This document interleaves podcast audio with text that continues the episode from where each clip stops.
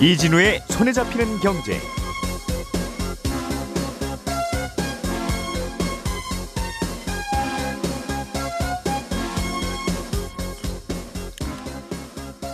안녕하십니까 이진우입니다. 배를 만드는 조선업이나 항공업 같이 고객이 전 세계에 퍼져 있는 업종은 기업끼리 합치거나 인수합병을 하려고 할 때 반드시 다른 나라의 정부의 허락을 받아야 됩니다. 이때 한 국가라도 반대하면 인수합병이 어렵죠. 지난 2019년부터 우리나라의 현대중공업과 대우조선해양이 기업을 합쳐보려고 꽤 노력을 했었는데 유럽연합이 어제 최종적으로 합병에 반대를 하면서 결국 두 회사의 합병이 무산됐습니다. 유럽연합이 굳이 반대했던 이유는 어떤 것인지 혹시 또 이럴 경우에 다른 대안은 없는 건지 그리고 두 회사는 이제 앞으로 그럼 어떻게 된다는 건지 이 소식을 자세하게 좀 들여다보겠습니다. 작년 하반기에 전세나 월세 갱신 계약을 한 분들 중에 3분의 1은 계약 갱신 청구권을 사용하지 못하거나 안 했다는 보도가 나왔습니다. 어, 계약 갱신 청구권이 세입자 입장에서는 꽤 좋은 선택권인데 왜 사용하지 않았던 건지 혹시 이 과정에서 뭔가 허점이나 혼란거리는 없는지 한번 짚어보겠습니다. 집에서 사용 중인 오래된 보일러를 친환경 보일러로 교체하면 지자체들이 지원금을 주는데요. 이 지원금 누가 어떻게 얼마나 받을 수 있는 건지 궁금해하시는 분들이 많을 듯해서 저희가 자세하게 취재했습니다. 1월 14일 금요일 손에 잡히는 경제 광고 잠깐 듣고 시작하겠습니다. 오늘의 뉴스를 프로파일링 합니다. 평일 저녁 6시 5분 표창원의 뉴스 하이킥.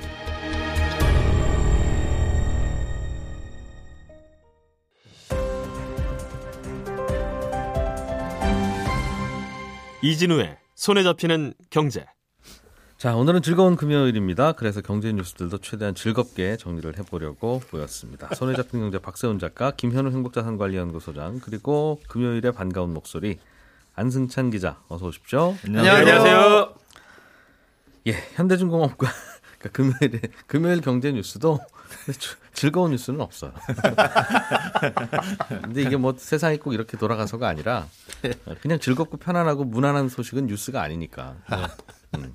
그러니까 아침 먹고 갑자기 옆집에 전화해서 누구네 엄마라고 전화해서 아, 우리 애들 오늘 학교에 무사히 잘 갔어요. 이런 얘기를 할 이유가 없잖아요. 그렇죠. 그래서 음.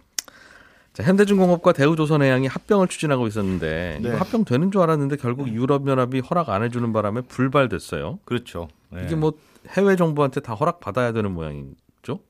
다 허락을 받아야 됩니다. 지난번에도 한번 말씀을 드렸는데 그러니까 현대중공업, 대우조선해양 둘 다 우리나라 조선소잖아요. 조선사들이잖아요. 예. 근데 둘이 합병하는 경우에도 이제 그 만든 배를 우리한테 우리만 쓰는 게 아니고 뭐 여러 나라들한테 팔고 예. 영향을 미치니까 관련된 나라들은 다 영향을 받는다. 그래서 음. 만약에 너희들끼리 합쳐서 시장을 독점해서 가격을 만약에 올리면 우리한테도 영향을 미치는 거 아니냐. 네. 그래서 각 나라의 공정당국에서도 다 허가를 받아야 됩니다. 음. 그래서 이번에 현대중공업이 대우조선해양 인수하는 딜의 경우에도 어, 우리나라 공정위를 비롯해서 EU, 중국, 일본, 싱가포르, 어, 카자흐스탄 이런 나라들한테 이제 기업 결함 승인을 받아야 이제 인수가 완료되는 에, 그런 상황이었는데요. 예.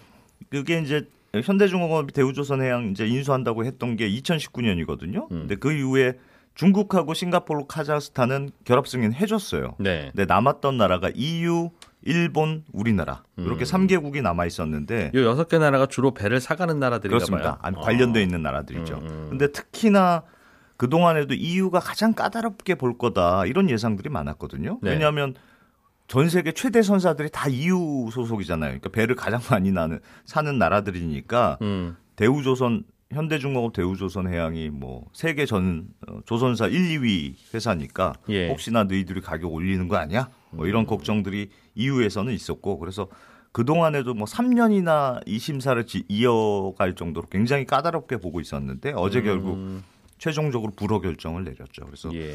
뭐 우리나라 정부 입장에서도 어, 1, 2위를 합쳐서 빅3를 빅2로 이제 조선 사업 좀 개편해 보겠다고 하는 계획이었는데 원래 현대중공업이. 대우조선해양 인수하기로 했던 게 이유는 뭐 왜 그랬죠? 대우조선해양이 좀 어려운 어려운 그렇습니다. 기업이라서 네, 네. 채권단 관리 받고 있었잖아요. 아, 쌍용차 같은 상황이라 그렇- 그렇 습니다. 아, 인수를 좀 해주면 좋겠다. 네, 그랬는데 유럽이 반대했군요. 그렇습니다. 유럽이 반대한 명분은 두 기업이 합쳐지면 경쟁사가 줄어드는 거니까 음. 백값 올라갈 거라서 걱정이다.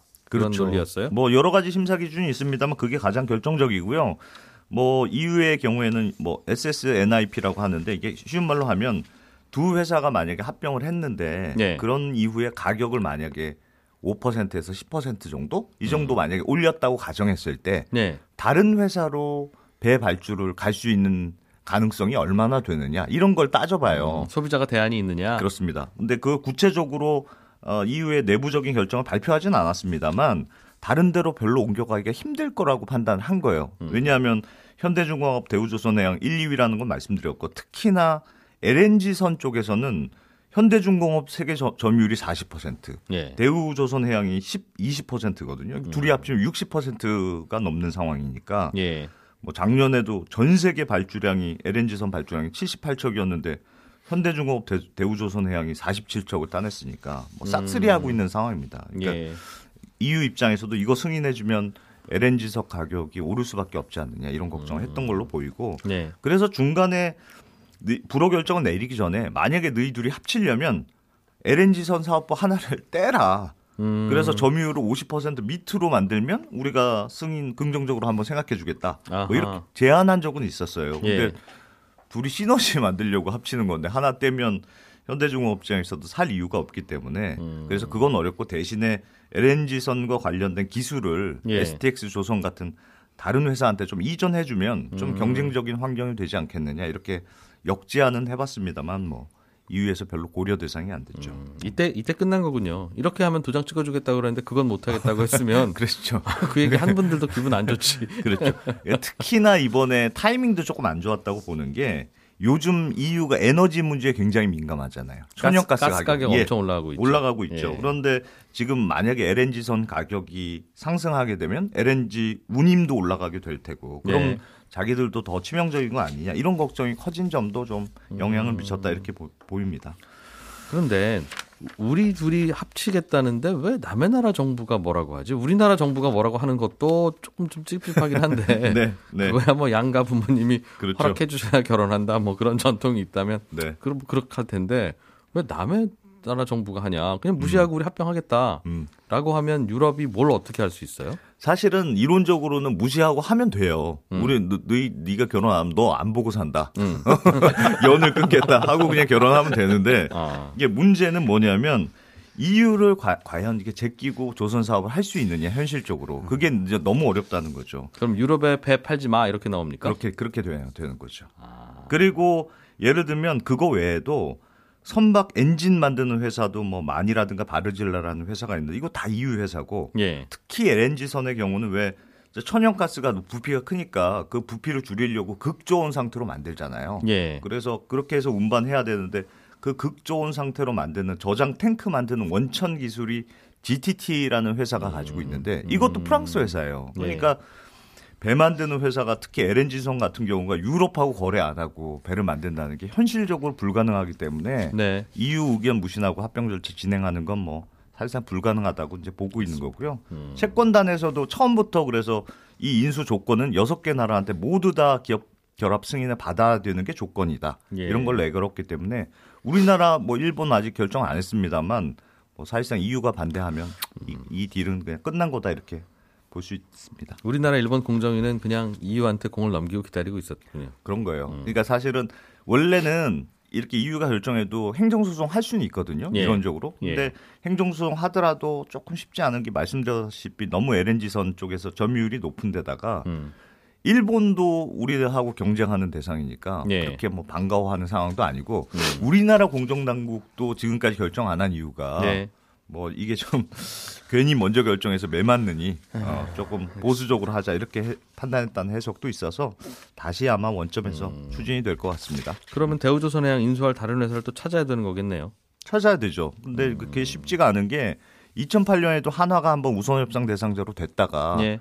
그 글로벌 금융이기 때문에 무산된 적이 있었고 또 이게 대우조선해양은 잠수함 같은 것도 만드는 방산업체예요. 예. 그래서 해외에 팔기도 굉장히 어려운 구조로 되어 있습니다. 음. 예, 그래서 국내 업체 중에 또 찾아봐야 되는데 워낙 큰 회사라 당분간은 좀 쉽지 않겠다 그런 예상들이 있습니다. 예. 박세훈 작가님, 네. 작년 하반기에 전월세 계약을 갱신한 분들 중에 네. 3분의 1은 계약 갱신 청구권을 사용 못하거나 안 했다. 네. 이런 보도가 있더군요. 그렇습니다. 편의상 작년에 계약 갱신한 사람을 100명, 100명이라고 가정을 하면 예. 그냥 67명은 사용해서 보증금을 직전보다 5% 이내로만 올리고 계약을 갱신했다. 네. 나머지 33명은 청구권 사용을 못하고 계약 갱신을 했다는 건데 예. 여기에 대해 국토부가 정식으로 보도자를 내고 반박을 한 게 뭐냐면요. 예. 어, 60, 67명은 청구권 사용해서 5% 내로 보증금 올린 게 맞다. 그런데 나머지 33명 중에 10명은 청구권을 사용 안 하고도 5% 이내로만 올렸다. 그리고 나머지 23명은 청구권 사용을 못한 게 아니라 집주인이 올려달라는 거에 맞춰주고 재계약을 한 거라 아직 청구권을 사용한 게 아니니까 예. 이 경우는 2년 후에 그 집에서 2년 더 살고 싶으면 그때 가서 청구권을 사용하면 된다라는 겁니다. 그러니까 사용을 못한 게 아니라 국토부 입장은 사용을 안 한 거라는 안한 거다. 반론인 겁니다. 그러니까 전세금을 5% 이상 올렸으면 네, 이거는 세입자가 받아들였다면 나는 그럼 계약갱신 청구권 안 쓴 거다. 그렇습니다. 다음에 한 번 더 쓰겠다 그러면 그렇죠. 음, 이번에는 올려주겠다. 네. 뭐 그렇게 했다는 거니까. 그렇습니다. 어, 그건 문제 없죠. 그건 문제 없. 그게 네. 그건 문제 없는 것이고. 그럼 사용해서 5% 이내로 올렸으면 그것도 문제가 없는 그것도. 문제 없고. 음. 네, 음. 근데 우리 항상 이런 문제 있잖아요. 네, 5% 이내로 올렸어요. 네. 예를 들면 3%만 올리고 재계약을 했는데 네, 보통 우리가 계약을 할 때는 보통 전화해서 계속 오래 같이 살 거면 네, 이제 대개는 5% 이상 안 올- 올리지 말라야 된다고 하니까 집주인도 어떻게 계속 거주하실 거죠? 네. 뭐 이렇게 물어보고 세입자도 네 뭐 그렇게 하죠라고 네. 하면 계속 산다니까 5% 이하로만 올리는 게 법이라고 하니까 그냥 그렇게 합시다. 한 3%만 올립시다. 네, 이렇게 해서 서로 재계약을 했으면 예, 그런 걸 합의갱신이라고 하는데 근데 그런 경우엔 네. 계약갱신 청구권이 한 번 더 쓸 게 남아 있는 겁니까? 아니면 급 타임에 쓴 겁니까? 쓴 걸까요, 안 쓴 걸까요? 그러니까 5% 이내로 올렸으니까 네. 쓴 거라고 할 수도 있고. 네, 근데 그 동네 시세 자체가 5%가 안 오르는 시세다. 그럴 수도 있잖아요. 그럴 수도 있죠. 그러면 세입자는 안 쓴 거라고 생각할 수도 있고. 네, 그 동네 시세가 5%보다는 더 올랐지만 네, 이번에 5%막 이하로 올렸으니 집주인 입장에서는 쓴 건데 세입자는 내가 썼다고 명시하지 않았는데 네. 하나 남아 있는 거 아닌가 하고 네. 생각할 수도 있는 거고. 방금 지적하신 부분이 그 임대차 3법 특히 계약갱신 청구권에서 굉장히 혼란스러운 지점입니다. 이거 작년에 저희가 한 4월인가요? 그때 한번 살짝 얘기하긴 했었는데 예. 여전히 혼란스럽게 남아 있는 거예요.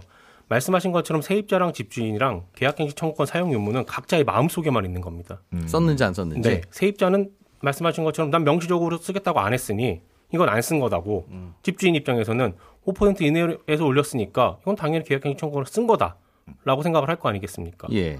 그런데 국토부에 대- 여기 대해서 물어봤더니 국토부도 명확한 답을 못 합니다. 이 경우는. 5%보다 넘게 올렸으면 이건 무조건 계약갱신 청구권 안 쓴 건데 네. 5% 이내로 올리고 게- 재계약을 한 경우에는 네.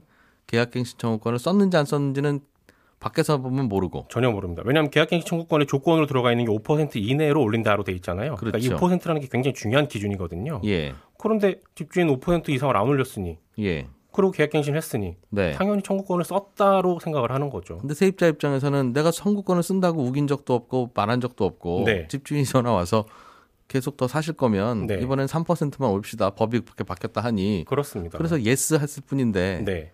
내 청구권은 언제 썼다는 거냐 도대체 그래서 계약갱신이 되면 예. 2년간은 평화롭게 지낼 겁니다. 서로. 지금은 네, 지금 지금은. 계시겠죠? 그런데 네. 2년 후에 다시 재계약을 할 때 그때 가면 이제 이거 난리 납니다. 음, 왜냐하면 집주인 입장에서는 그냥 이 세입자가 나가겠다 그러면 별 문제 없어요. 예. 세입자가 계약갱신 청구권 쓸 겁니다. 저는 이번에 한 번 더. 라고 하면 그때 이제 문제가 되는 거죠. 무슨 소리냐. 2년 전에 쓰셨잖아요. 네. 이렇게 되는 겁니다. 제가 언제 썼습니까? 네. 이거 어떻게 돼야 되냐면요. 그러면 정부 산하에 있는 분쟁조정위원회로 가든지 아니면 예. 개별적으로 소송 가든지 둘이 해결해야 됩니다. 이거 지금은. 아, 5% 이내로 올린 분들 중에는 네. 계약갱신 청구권을 쓴 건지 안 쓴 건지 집주인과 세입자가 서로 생각이 다를 수 있다. 네. 그러니 이러나 저러나 양쪽 다 힘들어지죠. 그래서 지금 방법은요. 예. 하나밖에 없습니다. 그냥 계약 갱신 하실 때 예. 명확하게 문자나 문서로 계약 예. 갱신 청구권을 썼다 안 썼다를 명확하게 박아놔야 됩니다. 그럼 그런 문자가 오고 가지 않은 경우에는 서로 분쟁이 있어도 네.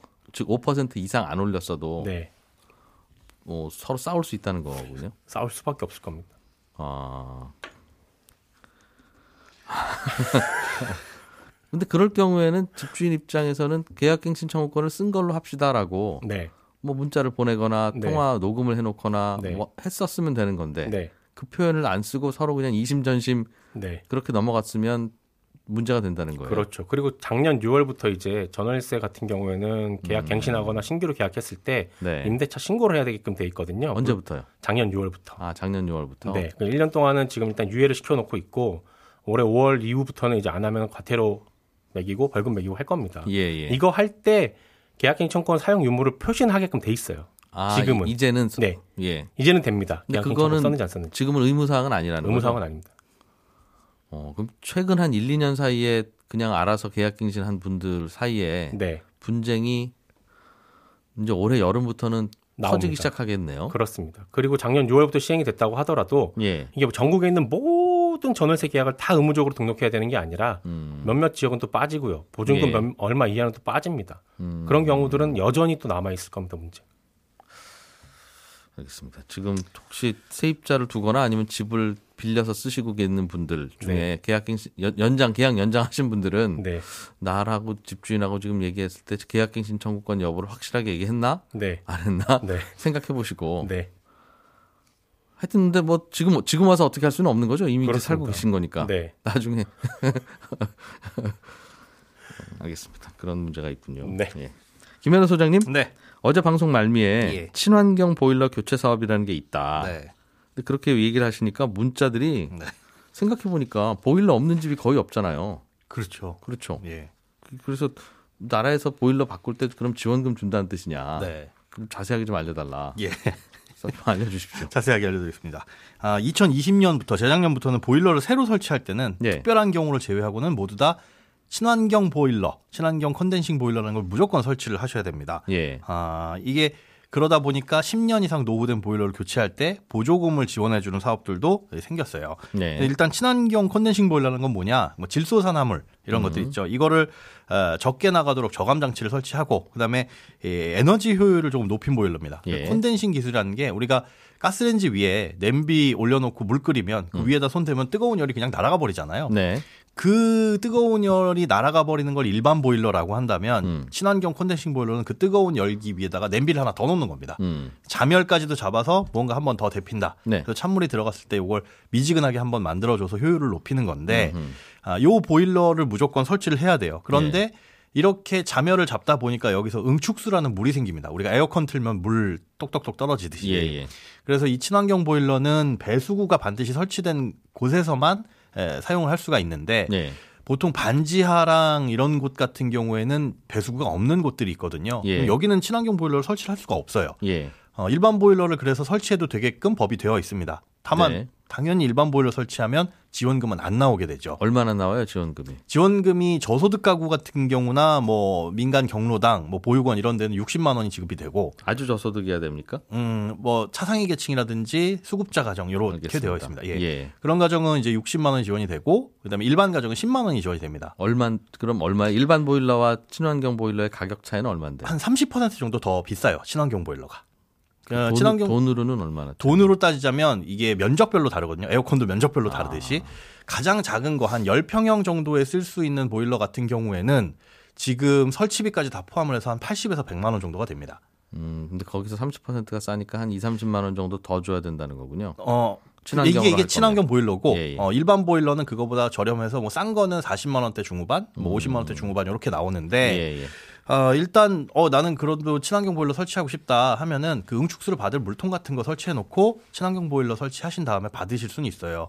근데 문제는 에잉? 아, 그럼 그 물통을 매일 버려, 버려요? 어, 매일은 아닙니다. 이 물이 어느 정도 나오냐 하면 예. 한 10평 정도 되는 보일러를 하루에 가동을 하면 한 1리터 정도? 아, 그러니까 한 5리터나 10리터짜리 통 들통 하나 놓고 큰 물통 있으면 쓸만 하겠네요. 그렇죠, 그렇죠. 예, 예. 좀 불편하시기는 하죠. 불편하겠죠. 네, 예. 그렇게 해서 하시긴 하면 되는데 음. 그러면 뭐 친환경 보일러로 하면 되지 하기에는 일반 가정에선 지원금이 10만 원밖에 안 나오다 보니까 저소득이 아니면 예. 예. 이걸 굳이 지금 보일러가 멀쩡하게 돌아가고 있는 상황에서 이 보일러를 떼내고 설치하기에는 10만 원이란 보조금이 그렇게 큰 요인이 되지는 그 당연히 않는 그렇겠네요. 겁니다. 네. 예. 뭐 망가져가지고 당장에 설치를 해야 된다면 음. 그것도 사실은 고민이죠.